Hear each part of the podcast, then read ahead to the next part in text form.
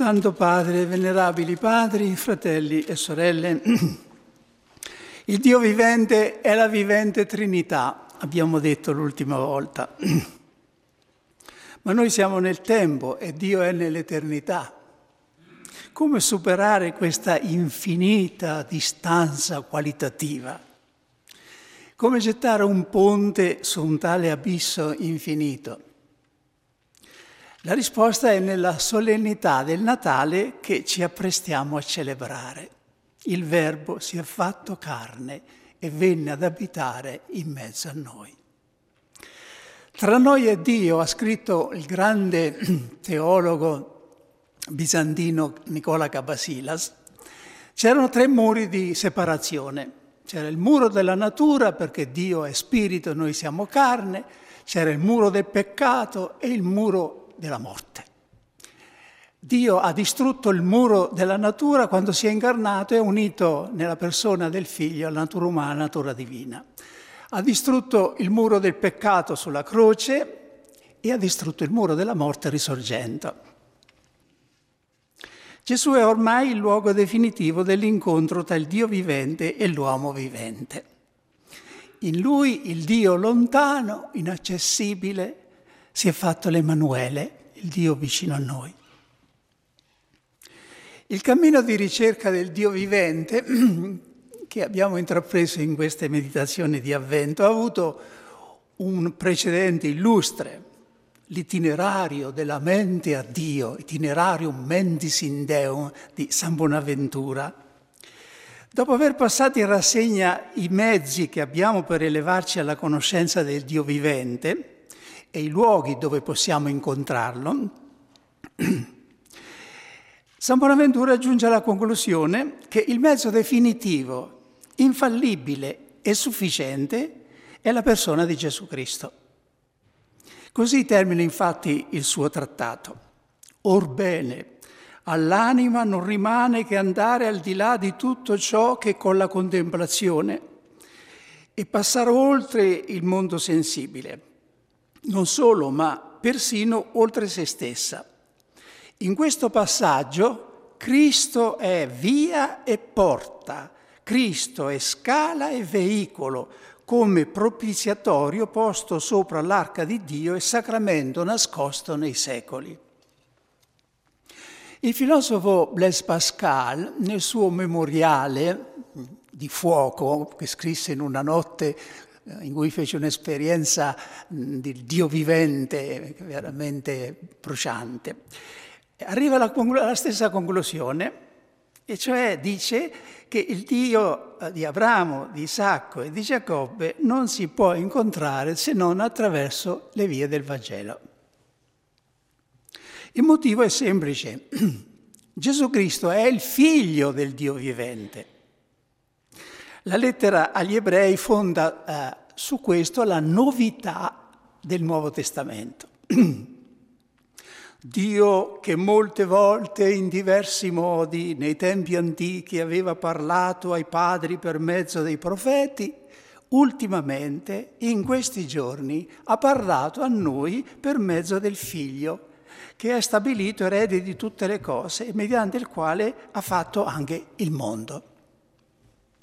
Il Dio vivente non ci parla più dunque per interposta persona, attraverso i profeti, ma ci parla di persona, perché lui è l'irradiazione della gloria di Dio, l'impronta della sua sostanza.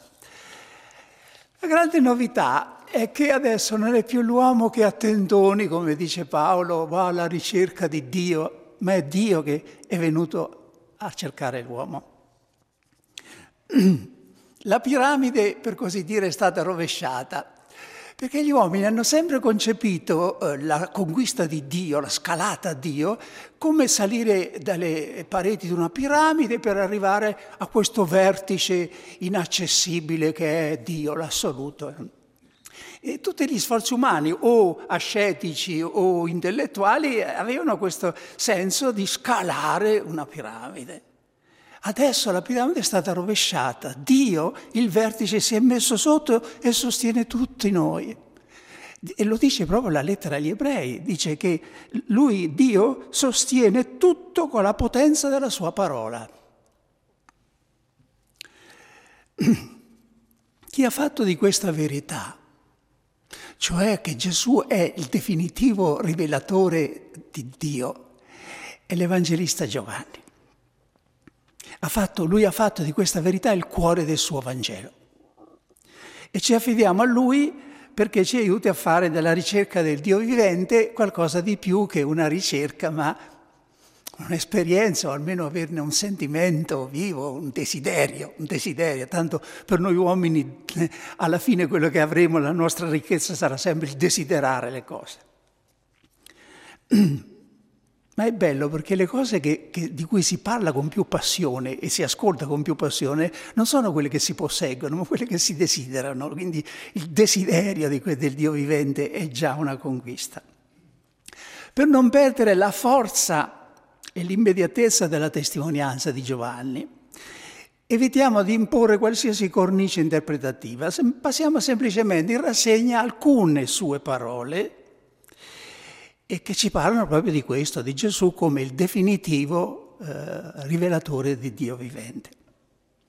Ognuna di queste parole, che purtroppo abbiamo ascoltato così spesso che si sono un po' spente su, su, nella nostra mente, sono un po' inflazionate, ma ognuna di queste parole, se ci stiamo sopra, si spalanca degli abissi, si spalanca il mistero. Partiamo da Giovanni 1,18. Dio nessuno lo ha mai visto il figlio unigenito che è Dio ed è nel seno del Padre, è lui che lo ha rivelato. Per comprendere il senso di queste parole bisognerebbe tener conto di tutta una tradizione biblica sul Dio che non si può vedere senza morire. Basta leggere Esodo 33, un testo molto famoso. Eh? Gli disse, cioè Mosè disse a Dio, mostrami la tua gloria rispose, cioè Dio rispose, farò passare davanti a te tutta la mia bontà e proclamerò il mio nome, Signore, nome di Signore davanti a te, Adonai. A chi vorrò far grazia farò grazia e di chi vorrò aver misericordia avrò misericordia. Ma soggiunse, ma tu non potrai vedere il mio volto, perché nessun uomo può vedermi e restare vivo. C'è un tale abisso tra la santità, la trascendenza di Dio e la povertà, l'indegnità dell'uomo, che questi dovrebbe morire vedendo Dio, dissolversi. Perciò Mosè e anche i serafini si velano il volto davanti alla presenza di Dio. E restando in vita dopo aver visto Dio è considerato come un privilegio assoluto. Solo due personaggi dell'Antico Testamento hanno avuto questo privilegio, Mosè ed Elia. Ed è significativo che sono i due personaggi ammessi a contemplare la gloria di Gesù sul Tabor, come per dire che loro che avevano visto Dio possono continuare a vedere Dio in Cristo fatto uomo. In Giovanni 10:30, un altro testo, leggiamo l'affermazione che forse è la più carica di mistero, la più profonda di tutto il Nuovo Testamento. Io e il Padre siamo una cosa sola. Se uno pensa che cos'era Dio per un ebreo per, e per il mondo in genere, sentire questa la prima volta deve essere stato un, un brivido terribile. Io e il Padre siamo la stessa cosa.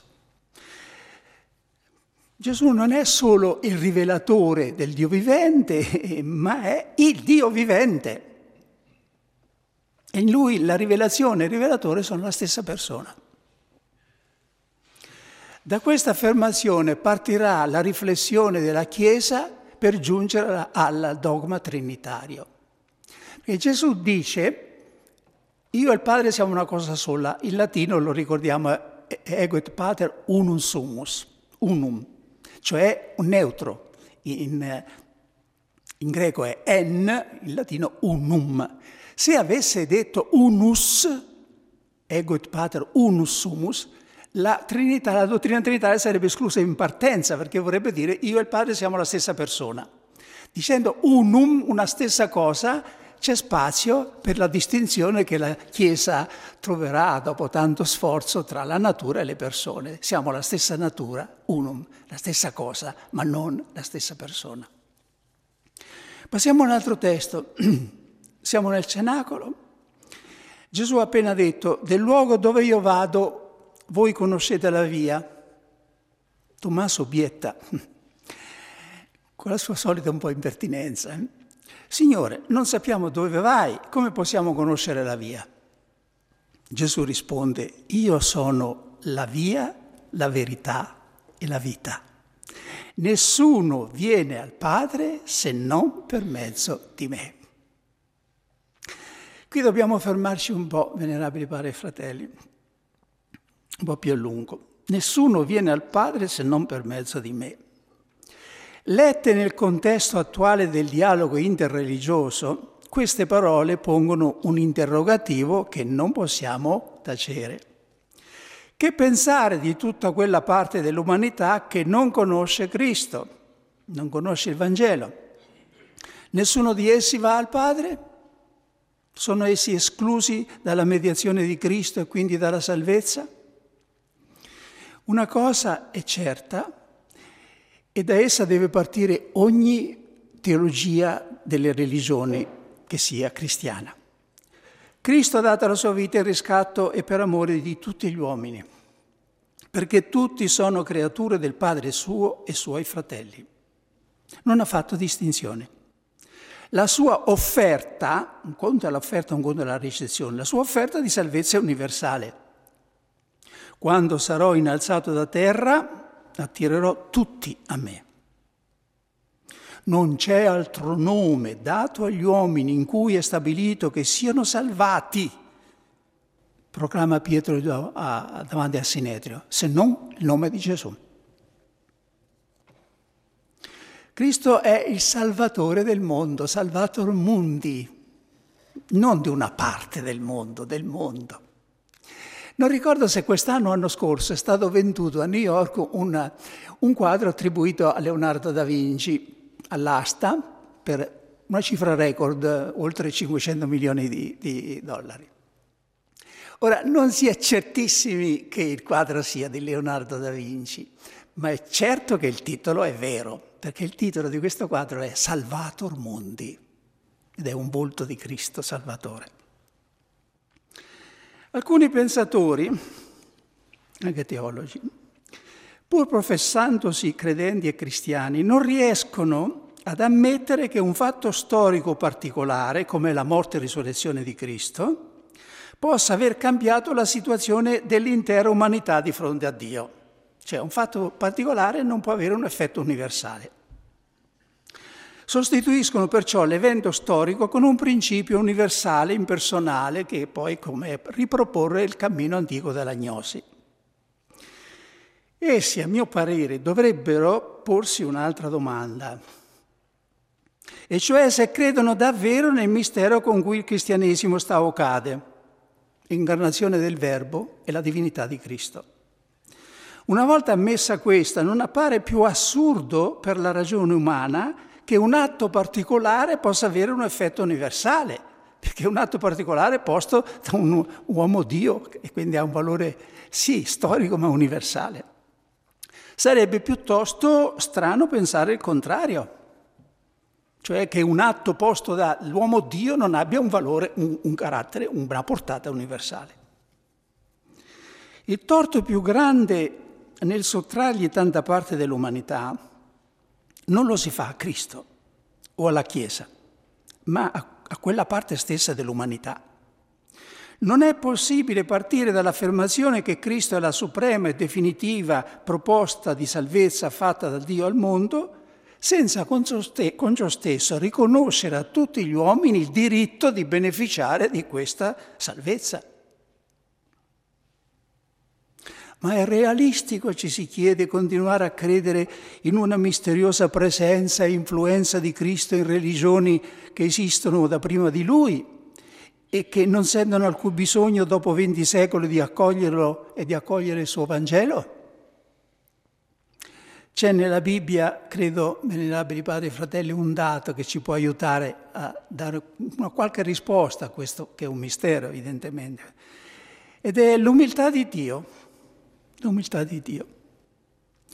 Il nascondimento di Dio.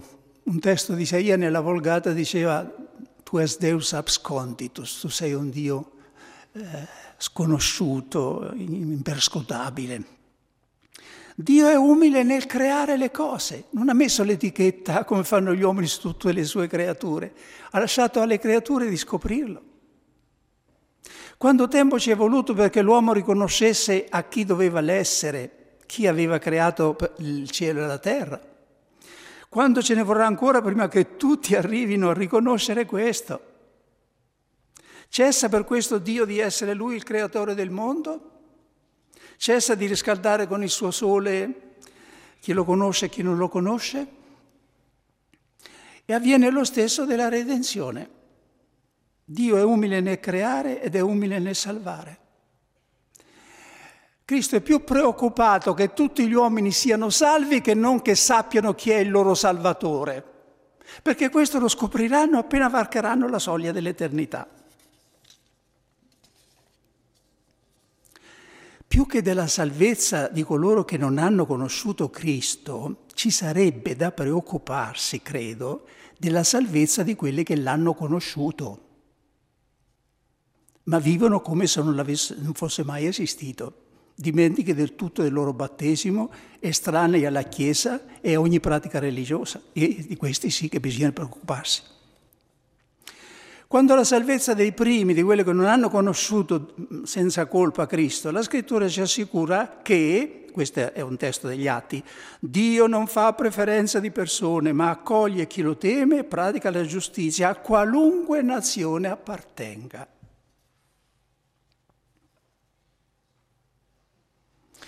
Parlando del ruolo di Cristo nei confronti delle, delle persone che vivono fuori dalla Chiesa, il Concilio Vaticano II afferma un'affermazione molto nota, che lo Spirito Santo, in un modo conosciuto solo da Dio, dà a ogni persona la possibilità di entrare in contatto con il mistero pasquale di Cristo, cioè con la sua opera redentrice. Questo è Gaudium Spes 22. E siamo giunti così, credo, all'ultima tappa del nostro cammino che si chiama lo Spirito Santo. E lo Spirito Santo dà la possibilità di, a tutti di mettersi in contatto con Cristo. Al termine della vita terrena Gesù diceva, molte cose ho ancora da dirvi, ma per il momento non siete capaci di portarne il peso. Quando verrà Lui, lo Spirito della verità, vi guiderà alla verità tutta intera perché non parlerà da se stesso, ma dirà tutto ciò che avrà udito e vi annuncerà le cose future. Egli mi glorificherà perché prenderà di, da quel che è mio e ve lo annuncerà. Tutto quello che il Padre possiede è mio. Un altro modo per dire io e il Padre siamo la, la stessa cosa. Per questo ho detto che prenderà del mio e ve lo annuncerà. Questo è Giovanni 16. Nello Spirito Santo è ancora Gesù che continua a rivelarci il Padre, perché lo Spirito Santo è ormai lo Spirito del risorto. È lo Spirito che continua e applica l'opera del Gesù terreno. San Gregorio Nisseno ha scritto che se a Dio togliamo lo Spirito Santo, quello che resta non è più il Dio vivente, ma il suo cadavere. È Gesù stesso che spiega la ragione di questo. È lo spirito che dà la vita, la carne, la ragione umana, da sola non giova a niente. Applicata al nostro caso, ciò significa che è lo spirito che dà la vita all'idea di Dio, alla ricerca su Dio. La ragione umana segnata come dal, dal peccato non, è, non basta. L'uomo che si accinge a parlare di Dio a qualsiasi titolo, se è un credente, deve ricordare che i segreti di Dio nessuno li ha mai potuti conoscere se non lo Spirito di Dio. È significativo il modo con cui San Bonaventura termina il suo trattato, eh, l'itinerario della mente a Dio. Dice, questo dono Il dono dell'incontro con Dio è un fatto mistico e segreto che non conosce se non chi lo riceve, non lo riceve se non chi lo desidera e non lo desidera se non colui che nell'intimo del suo cuore è infiammato dal fuoco dello Spirito Santo mandato da Cristo sulla terra. E forse è bene ripeterlo, questo dono è un fatto mistico e segreto che non conosce se non chi lo riceve, non lo riceve se non chi lo desidera e non lo desidera se non chi è infiammato dallo Spirito Santo. Lo Spirito Santo è l'ambiente vitale, si direbbe il Sitz im Leben, direbbero gli esegeti, in cui nasce e si sviluppa ogni autentica teologia cristiana. È lo spazio vitale in cui si avverte il passaggio di Dio Sembra che questo sia anche un po' all'origine del, del termine ruach, vento, no? uno spazio aperto in cui si percepisce il passaggio del vento. Sembra che alla, alla radice di questo termine ebraico ci sia questo senso proprio di uno spazio. E per questo la Chiesa, la liturgia, anche già da San Paolo, usa l'espressione sempre eh, locale, nello Spirito Santo. Al Padre per mezzo di Cristo, nello Spirito Santo. A chi cercasse Dio altrove, solo tra le pagine dei libri o i ragionamenti umani, bisognerebbe dire quello che l'angelo disse, disse alle donne il mattino di Pasqua. Perché cercate tra i morti colui che è vivente? Il rimedio dunque, venerabili padri e fratelli, è ritrovare un contatto, o rinnovare un contatto sempre più eh, intenso mm, con la persona dello Spirito Santo non accontentarci neppure di una rinnovata pneumatologia come c'è stata dopo il concilio, tanti trattati di pneumatologia. Eh, eh, aspirare a fare del, dello Spirito Santo un'esperienza, perché la Chiesa è arrivata a proclamare la divinità dello Spirito Santo perché ne faceva l'esperienza nel culto, nella parola di Dio, nell'Eucarestia. E dicevano noi quando siamo toccati dallo Spirito Santo sappiamo di essere toccati da Dio, quindi non può essere una creatura, deve essere Dio lui stesso. Così si arrivò alla, alla verità della divinità dello Spirito Santo. Milioni di cristiani del nostro tempo hanno fatto un'esperienza forte della novella Pentecoste invocata da San Giovanni XXIII.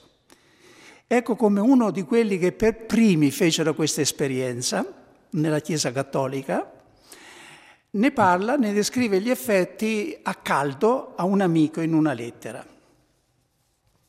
La nostra fede è diventata viva, il nostro credere è diventato una sorta di conoscere. Improvvisamente il soprannaturale è diventato più reale del naturale. Gesù è una persona viva per noi. La preghiera e i sacramenti sono diventati veramente il nostro pane quotidiano e non delle generiche pie pratiche. Un amore per le scritture che io non avrei mai creduto possibile. Una trasformazione delle nostre relazioni con gli altri, un bisogno, una forza di testimoniare al di là di ogni aspettativa. Tutto ciò è diventato parte della nostra vita. L'esperienza iniziale del battesimo nello Spirito non ci ha dato particolare emozione, ma la vita è diventata soffusa di calma, di fiducia, di gioia e di pace.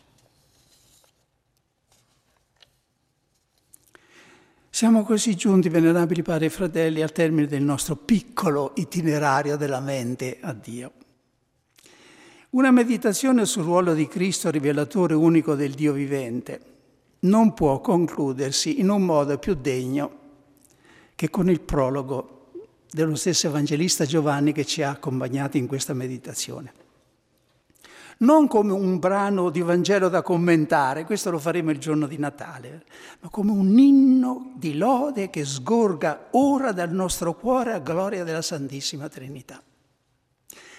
Che una porzione così rappresentativa della Chiesa come questa, in un luogo come questo, proclami la sua assoluta fede in Cristo, Figlio di Dio e luce del mondo, riveste un valore salvifico.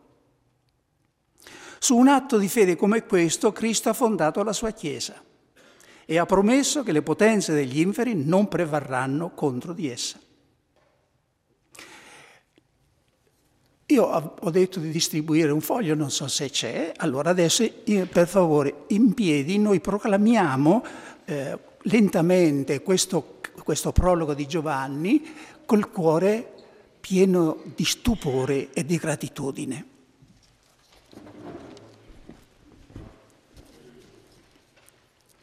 In principio era il Verbo e il Verbo era presso Dio e il Verbo era Dio.